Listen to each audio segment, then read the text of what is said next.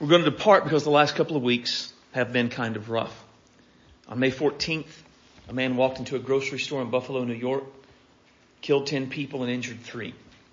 On May 15th, a man walked into a church in Laguna Woods, California and killed one person and injured five more. On May 23rd, a report about sexual abuse in the Southern Baptist Convention was released, revealing not only widespread abuse, but covering up of the abuse that had gone on for over 20 years. Then on May 24th, a man walked into an elementary school in Uvalde, Texas and killed 21 people, including 19 children and injured 17 more. And we all wonder, how do we respond to stories like this? I mean, how do you respond when an 18 year old, basically a kid himself, walks into a grocery store and guns 10 people down? How do you respond when people in positions of leadership and authority within the church of Jesus Christ sexually assault people under their care. And those in leadership and authority exert significant time, resources, and pressure to cover it up and keep it covered for years and years and years. How do you respond when another 18 year old, again, basically a kid himself, walks into an elementary school and in a matter of moments brutally murders over 20 people with 19 being young children. How do you respond to these sorts of real life stories? Most of us, we go through a myriad of emotions, fear, anger, sadness, confusion as the stories unfold. Of course, one of the most common responses is we turn to God. Prayers offered for the families of the victims, candlelight vigils where people gather to pray and to mourn.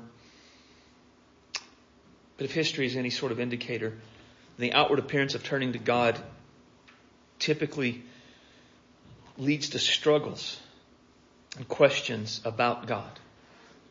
At one moment we find ourselves turning to God for comfort and strength, praying for His help.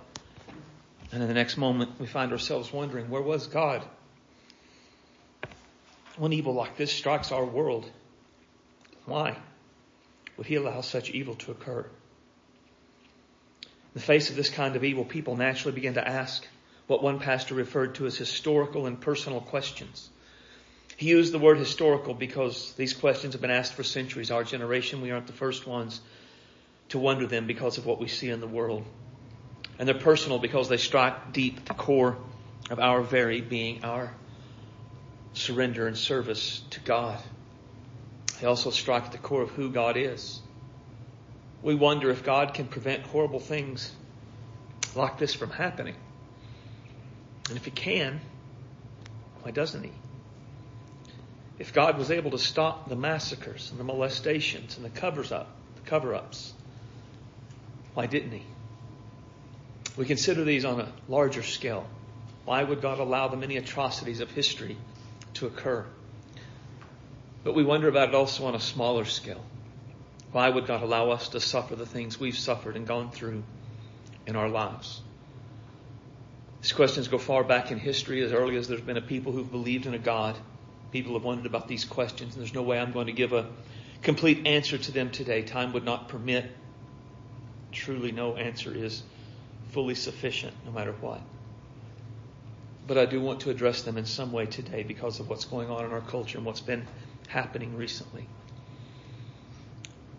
When circumstances like these occur, even the most devoted disciple of Jesus can struggle to find answers to the hard questions they have. They can struggle to find answers to the questions other people bring to them. If you believe in God, tell me why your God would allow these things. Unfortunately, what often happens is as we struggle to find and to give answers, we, we go to what would be emotional responses, or we go to superstitious responses. We go to unbiblical responses. I don't know what the Bible says, but this is just how I feel. And these wrong answers can subtly but definitely weaken the foundation of God's Word in our lives a foundation we desperately need to maintain as we seek to live in a broken and so often evil world. So today what I'm going to do is give us four biblical truths to help us stand amid evil we so often see engulfing our world. Doubtful I'm going to tell you anything you don't already know. I rarely have anything new to say. Instead, I want to encourage you by reinforcing four basic but very important biblical truths. Number one, Evil is dreadfully real. This is a basic but often forgotten point. There's so much violence on TV. Sin has been so minimized in our culture, we often forget absolute evil exists. Not only does absolute evil exists, there exists a being who is nothing but absolute evil. Satan or the devil is a real being. He's not the dark side of the force. He's not the wrong represented within each of us. He is not the symbol of evil in the world. He is not a, a myth to scare children into being good. He is a truly real being. He is absolutely, totally evil all the time. Thinking about the devil or Satan isn't probably something we give much thought about, or maybe we don't want to, but it is a truth we need to know. We need to know it, and we have to keep it in the proper perspective, because as C.S. Lewis said, there are two equal and opposite errors to which humans can fall into about the devils. One is to disbelieve in their existence, and the other is to believe in them and to feel an excessive and unhealthy interest in them. So there's a delicate balance we have to maintain. God's word is clear. Satan is real. Evil is dreadfully real. God's word gives Satan a variety of different titles, each one being somewhat descriptive of what he does. Here's just a portion of what we're told. Satan is the tempter. At our, our very first encounter with Satan in the Garden of Eden, he tempts Adam and Eve to sin. His temptation of Adam and Eve to sin is pretty basic that he still uses in our day now. Has God said? He, calls God's word into question. Right then, has God said? Then he tells them he contradicts God's word. You'll, you'll not surely die. And then he tells them God is keeping them from something good. He casts doubt on God's character. Now, in the end, I, I think all temptations fall into those three categories. Are you sure that's really what the Bible said? Are you sure that's really what God means? I don't think that's really what the Bible says. I don't really think that's what God means. Come on, think how much better your life would be if you just lived like this.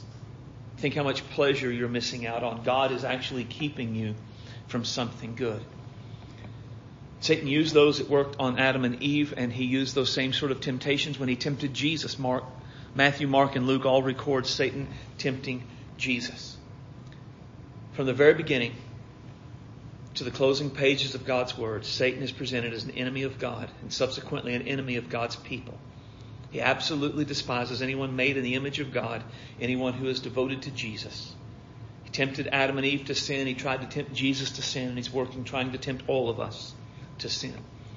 Satan is a liar and the father of lies. This one's pretty self explanatory. God's word is truth. What contradicts God's word is not truth. Satan is the liar that inspires people to think that going into shopping centers and shooting people is the way to go. He's the one that inspires people to think it's better to cover up to cover up the evil than it is to expose it and let the chips fall where they may. He is the one who convinces people God's not real or God doesn't care or God has changed. Satan is a thief who comes to steal, kill, and destroy. Where you see things like innocence and goodness and life being stolen, you know Satan is at work. Where you see things like innocence and life and purity being killed, you know Satan is at work. Where you see families being destroyed, things being torn down, you know Satan is at work. Satan is the God of this world. It's the God of this world, Satan works to keep people blinded to the gospel so they'll not see their need for Jesus. He's also the commander of the powers the unseen world who works in the hearts of unbelievers. And he leads these people along the course of life he wants them to follow. That's pretty important when we don't have time to dig deep into it. People who don't believe in God are influenced by the devil, is essentially what the Bible teaches. They don't all follow the same path, but they do follow a path he leads for them. And it's the path he knows will bring about the most destruction in their life and keep them blinded to their need for Christ and lead, their, lead them ultimately to being damned in eternity. Satan is a roaring lion seeking someone to, vow, to devour. Satan is like a spiritual stalker, waiting at just the right time to pounce on anyone in a moment of weakness. He knows when he's, he's been at this with humans for a long time He can't read our minds. He can't read our thoughts. He can't force us to do anything. But he has the best knowledge of humans that any person could have because he's been around since our beginning. And he has watched us from the, the very get go. He knows how to work, how to tempt, what he can best do to devour someone waiting at just the right moment. And then Satan has many allies. When Satan rebelled against God, he was initially an angel of the Lord. When he rebelled against God, he convinced one third of the angels to join with him. They were cast out of heaven. And just as Satan is a roaring lion roaming the earth seeking someone to devour, so his demons roam the earth doing his will. We really don't know how many a third of the angels is. The closest we can come to is sort of an estimation. In, in Matthew 26:53, Jesus was being arrested, and he said he could, if he wanted to, call more than 12 legions of angels to come and help him. Now, if an angel legion is like a, a Roman legion, then the size of a Roman legion varied from 4,200 to about 5,200. This means the number of angels Jesus could have summoned could have been 50,400 to 62,400. And that's not using the more than, that's just 12. So how many allies does Satan have? How many demons are roaming the earth? Well, a lot. There's no telling how many there are at work in the world now. But they are devoted to His will. They're devoted to doing His plans. And they're always trying to push His agenda. When it comes to Satan and it comes to demons, there's a tension we live with from God's Word. On the one hand, he is defeated. He was defeated by Jesus on the cross and he will ultimately be finally and fully defeated when he is cast in the lake of fire himself. On the other hand, he is still on the earth. He is still deceiving. He is still destroying. He is still killing. He is still doing all the things he has always done. He is a powerful and a vicious enemy of everyone made in the image of God. He's the enemy of God. He wants to pervert anything that is right and true and good. Anything God has ordained, he seeks to corrupt. As we seek the events in the last couple of weeks, it's clear he's having some victories. We see lives taken, families gutted, division rising, Church of Jesus Christ shamed, people sinking into despair. As disciples of Jesus, we must recognize the reality of evil being dreadfully real. We must not be afraid to call things that are evil, evil. This will not be widely accepted position. Many in our day deny the existence of absolute evil. Noted atheist Richard Dawkins once said, in a universe of blind physical forces and genetic replication, some people are going to get hurt and other people are going to get lucky. And you won't find any rhyme or reason in it, nor any justice. The universe, we observe, has precisely the properties we should expect if there is at the bottom no design, no purpose, no evil, and no other good. Nothing but blind, pitiless indifference. DNA neither knows nor cares. DNA just is, and we dance to its music. Many believe those ideas. They believe that there is no real true good, no true evil. But I wonder if Dawkins and those who embrace his mindset would follow this idea to its logical conclusion and they would say, neither the gunmen nor the molesters, nor those who cruelly covered for the molesters were evil or good. They just were. They were just dancing to their DNA. But here's the reality. Even if that is what they would say, that is not what we should say. As disciples of Jesus, we must call things what they are. We must know evil is dreadfully real and we must say it clearly. We must say it loudly. Things that are evil are evil. What happened in New York was evil. What happened in California was evil. What happened in Texas was evil. In every instance of sex abuse, every time they covered it up, it was evil. There were no redeeming qualities in any of those actions. It was just pure evil. So evil is real. It's dreadfully real. And God, though, is unquestionably sovereign. If evil is dreadfully real, what about God? Does God have authority over evil? Are God and the devil equal but opposite sides who are fighting for control over the world? God's word teaches God is unquestionably sovereign. Consider some of what we're told. God is sovereign over nations and rulers. God told Pharaoh, for I have now put you out of my hand and struck you and your people, the plague, you would have been eliminated from the earth. But indeed, for this reason, I've allowed you to remain in order to show my power, in order to proclaim my name throughout the earth. First, God says, if he wanted to, he could have destroyed Egypt just with a will. Just by willing it to happen, he could have done it and no one or nothing could have stopped him. Secondly, he said everything he was doing in Egypt was being done to prove to the watching world he rules the people, the nations, and the governments of the world. God had raised Pharaoh up for that purpose. God had allowed Pharaoh to remain on the throne for that purpose, and God would keep him there until he was through with his purpose. Pharaoh existed in that moment to show the world there was a God, and it wasn't Ra, it wasn't Heket, it wasn't the sun, it wasn't Pharaoh. It was Yahweh, the one and only sovereign ruler God over the entire world. God is the ruler. He is sovereign over nations and rulers. We find this not just in Exodus, but all throughout God's Word. God is not just sovereign over nations and rulers, though God is sovereign over life and death. See now, see that, see now that I am He, and there is no God beside me. It is I who put to death, and it is I who give life. I have wounded, it's I who heal. There is no one can save from my hand. Our lives are ultimately in God's hands. We can eat all the gluten-free, fat-free, flavor-free food we want to in order to stay healthy, but if God determines our time is up, our time is up. Satan does not have ultimate authority to take a life. He would like to. He would like us to think he did, but he doesn't. Our lives and the lives of every other person on the planet are in God's hand because he is sovereign. He alone is sovereign over life and death. God is also sovereign over Satan and demonic spirits. And this is super important for us to understand because while Satan may roam the earth seeking someone to devour, he does not have absolute freedom. He is subject to God's rule and to God's limitations.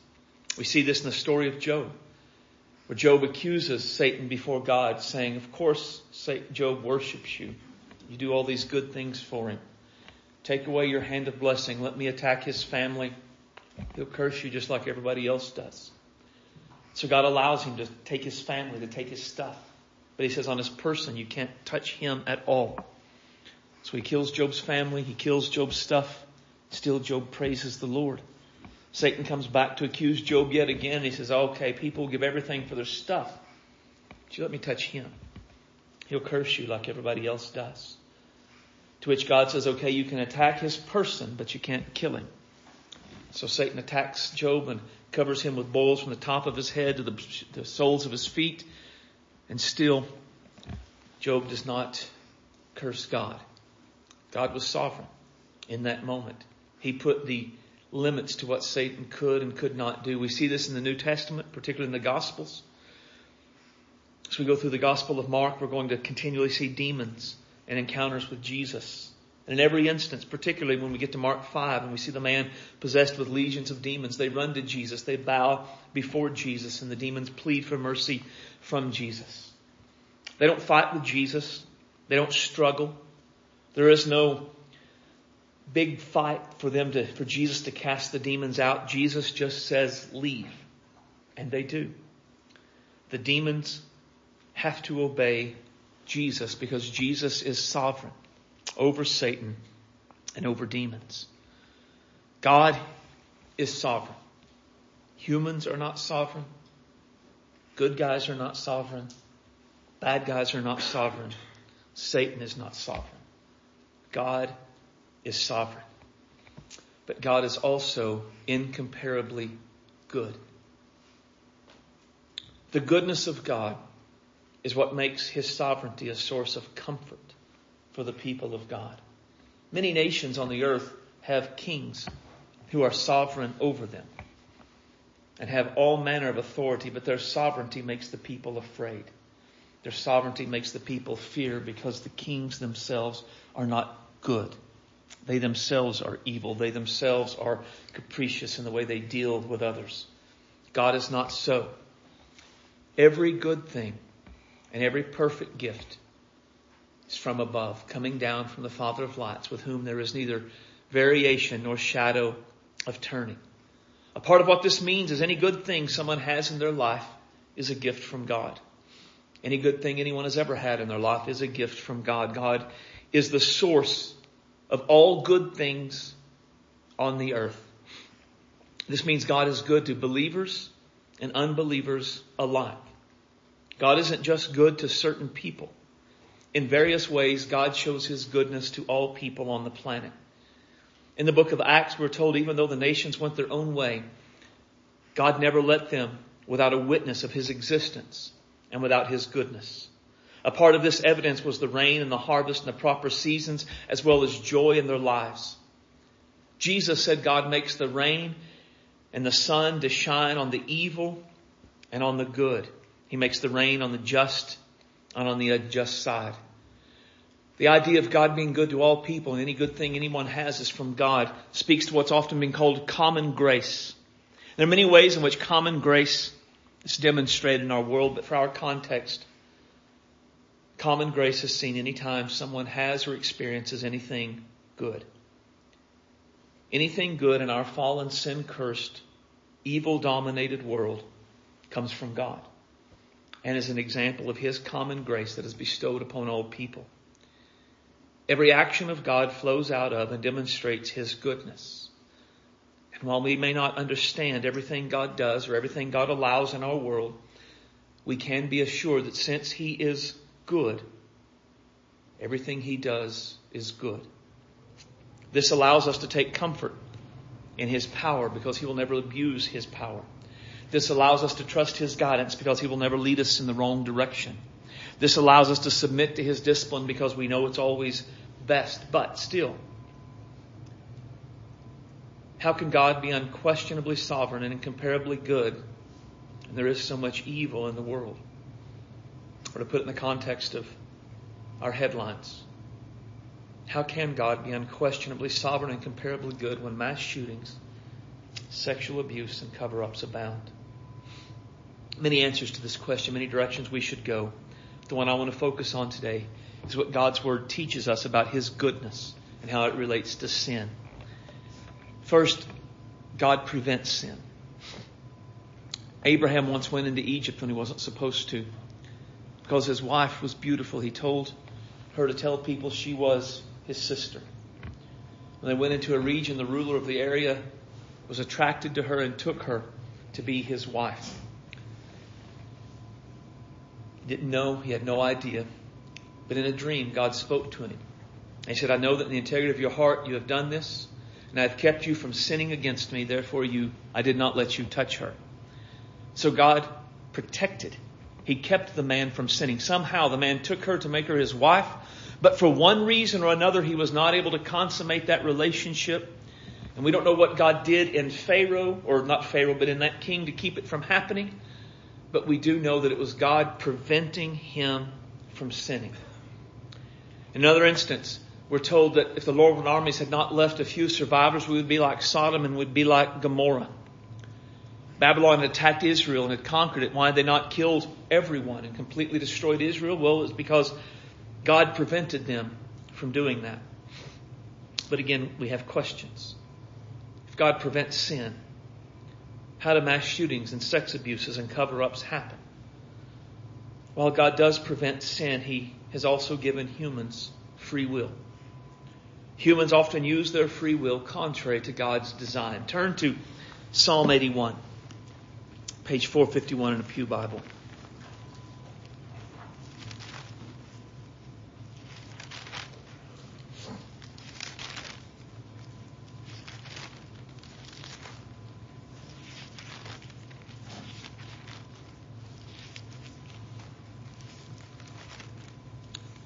Psalm 81 and verse 8. Hear my people, and I will admonish you. Israel, if you would listen to me, there shall be no strange God among you, nor shall you worship a foreign God. I, the Lord, am your God, who brought you up from the land of Egypt. Open your mouth wide, and I will fill it. There's God's will and God's want for the people. He wanted them to listen to Him. He wanted them to be devoted to Him and Him alone. And then, in response, God would bless them.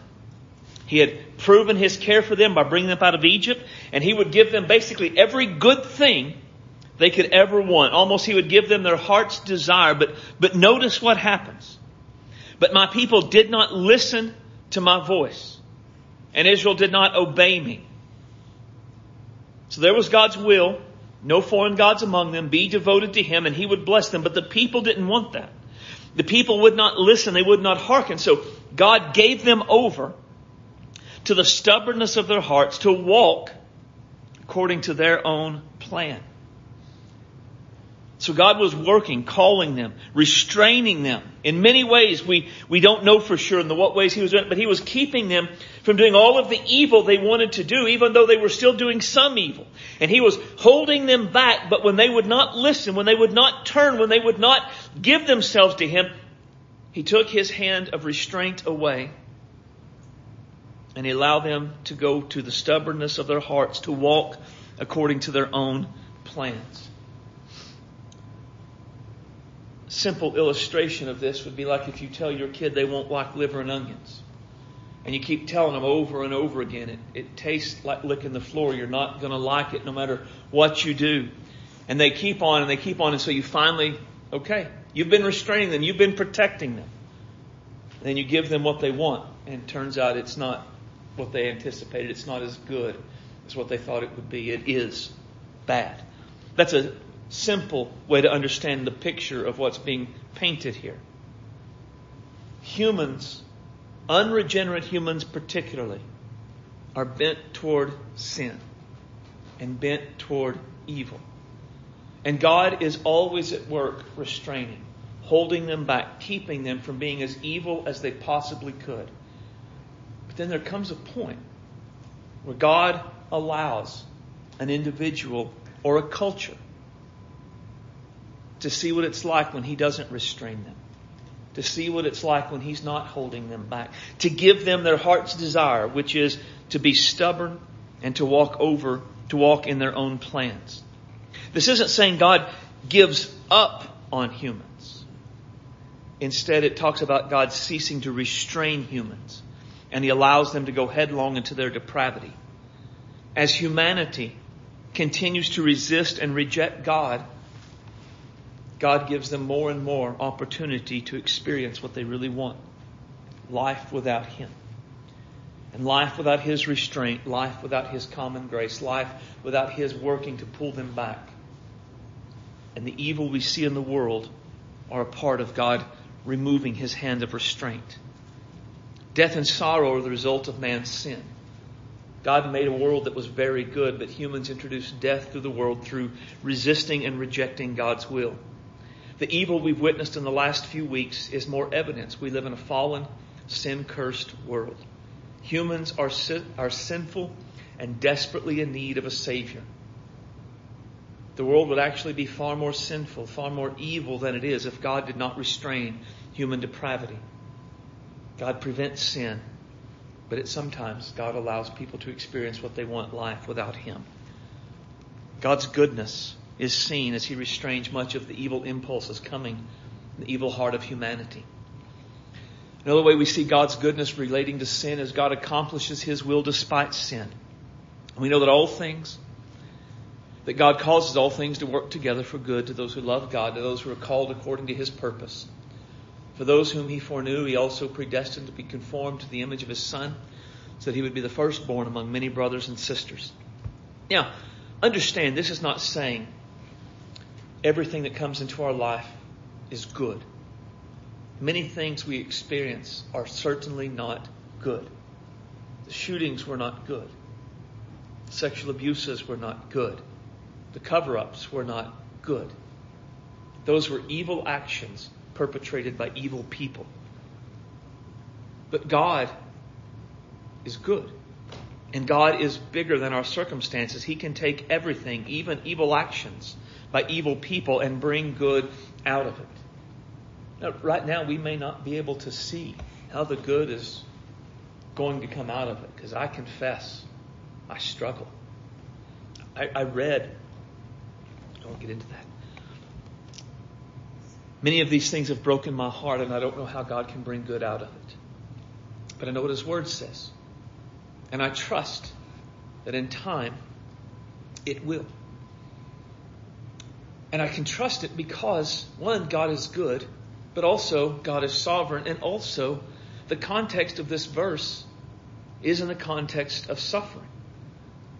This isn't a context saying that God causes all good things to work for our good and His glory. This is a promise God will work all things, the good, the bad, and the indifferent, for our good and His glory. So the goodness of God is seen when He brings good out of evil actions by evil people.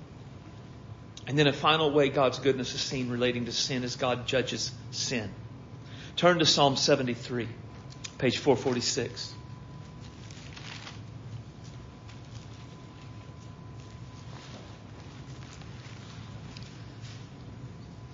We're not going to do the whole psalm, just a few things I want us to see. Verse 1. Certainly, God is good to Israel, to those who are pure in heart. But as for me, my feet came close to stumbling.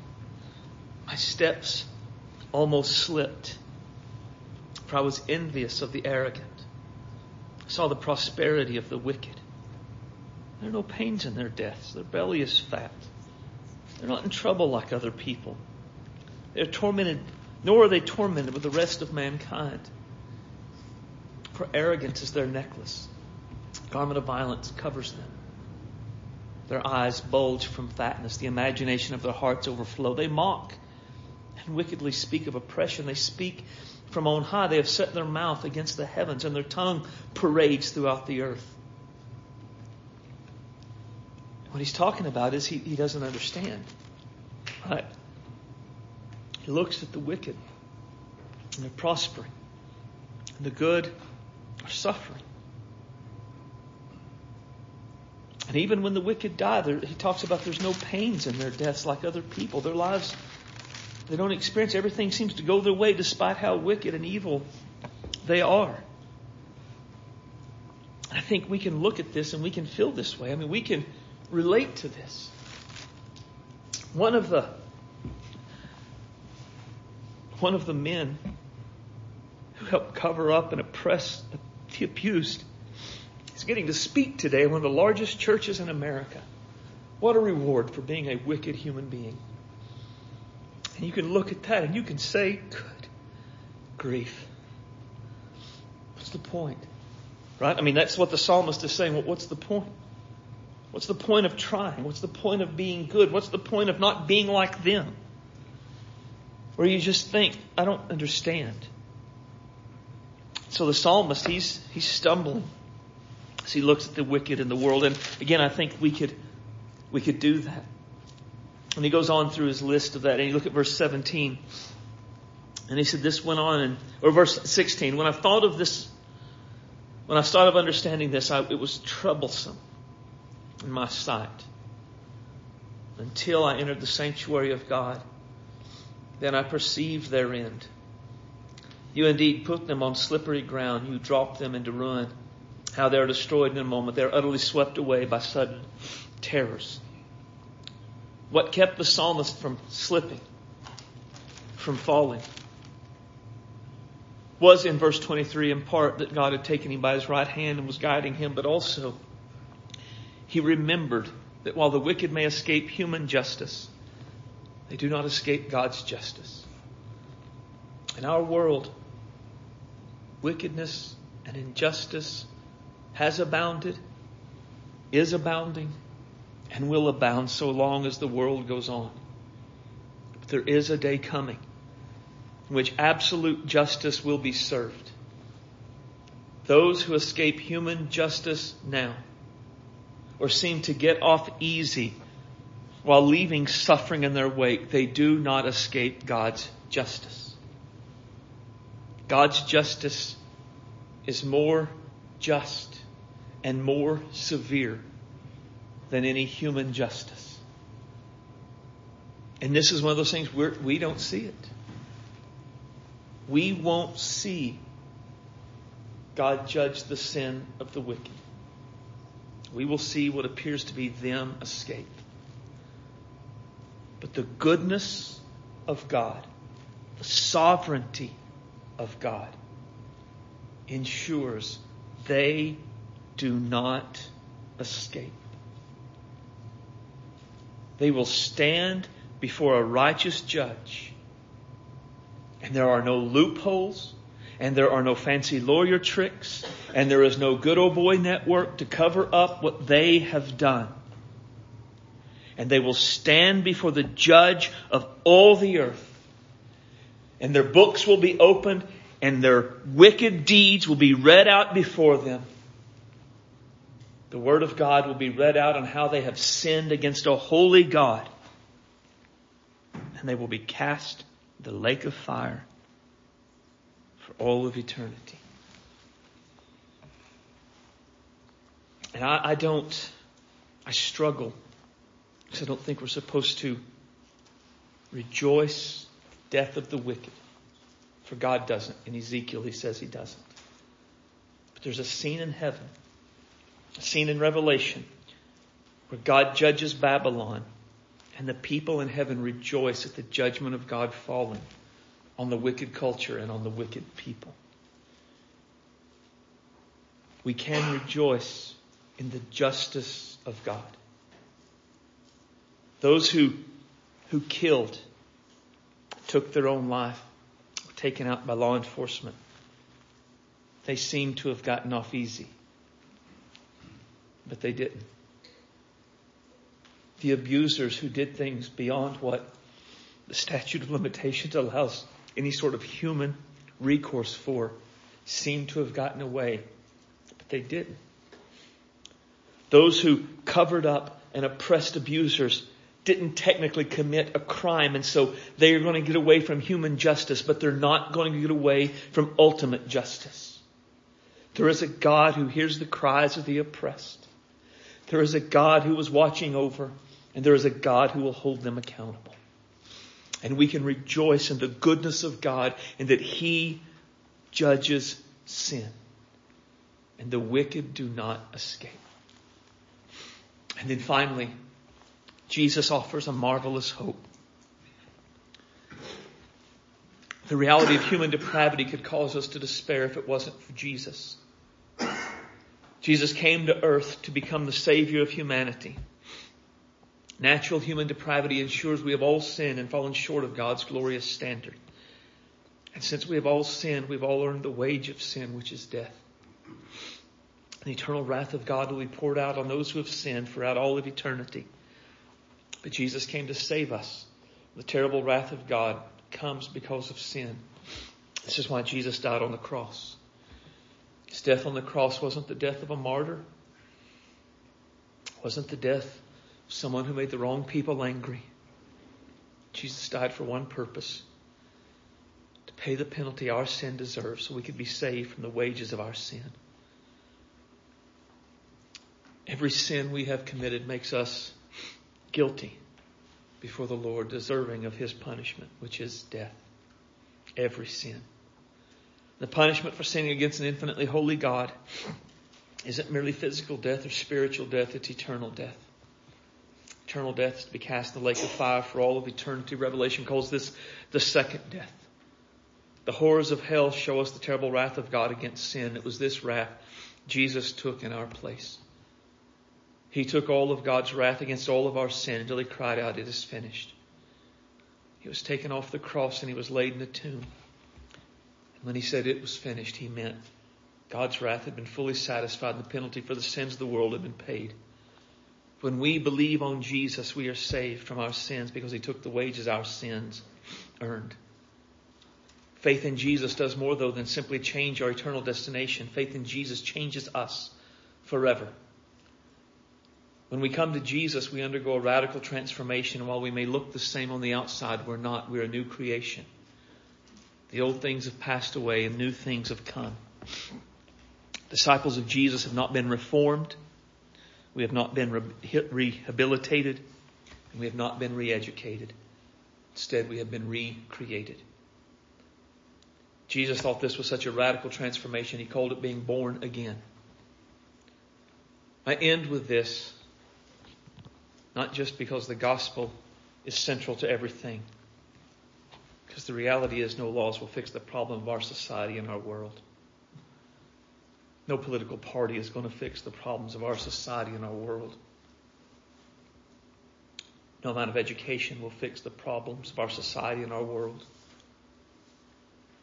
Ultimately, the problems we have are spiritual problems. The problems of really who people are at the core of their being, and humans cannot make those kind of changes. The problems are brought on by human depravity, and there are no man-made fixes for human depravity. For all the things that have been done that were wrong that we've seen, they're all against the law. Punishable by time in jail, punishable by death in some states. And yet people continued to do it. Man-made solutions will always fail because man-made solutions come from flawed, sinful people. The only real way to lasting change can happen in our world is through Jesus. Came to earth, die for our sins and save us the punishment of our sins and totally change our hearts. It's true for us, it's true for others. This is a somber message. But there is the hope that we have in Christ. We look at things that have happened. We want to make a difference. We want to make the world a better place. I propose to you the way we make the world a better place is to focus getting people to know Jesus. You and I, we can't change laws. You and I, we can't fix the corrupt systems that enable the good old boy systems and abusers but we can help people. There's a story, I'll close with this. There's a story in the Old Testament. And there's over a couple of chapters and it's a contrast. In one chapter you have kings going to war over sheep. And then down in the valley you have a prophet ministering to people who are hurting. The prophet didn't spend his time up there on the mountaintop with the kings and the generals because he couldn't change their minds. He couldn't change what they were doing. He, he ministered to the individuals down in the valley. What we're tempted to do is all of these problems, these are mountain, I mean, these are things they're going to debate in D.C. and in general conventions and way up high. And, and, and just average people, we can't do much about that. We can vote, but we get one vote among however many people that vote. We get one say. And if we're not careful, we take that little bit of an influence, which is just such a tiny thing, and we exert all of our time and energy and effort on making sure people know our opinions on what should happen up on the mountaintop. Meanwhile, down here where we are, where we can legitimately make a difference in people's lives, we neglect it. Let's shift our focus. Let's just say, I, I want to reach my community for Christ. The best way to make a difference in Guymon, Oklahoma is to lead people to Jesus. Jesus offers a marvelous hope, and we can make an eternal difference in someone's life. He can set captives free. He can change people's hearts. He can do amazing things that we cannot do, that laws cannot do, that politicians cannot do. Let's not give our lives to things that make no eternally significant difference.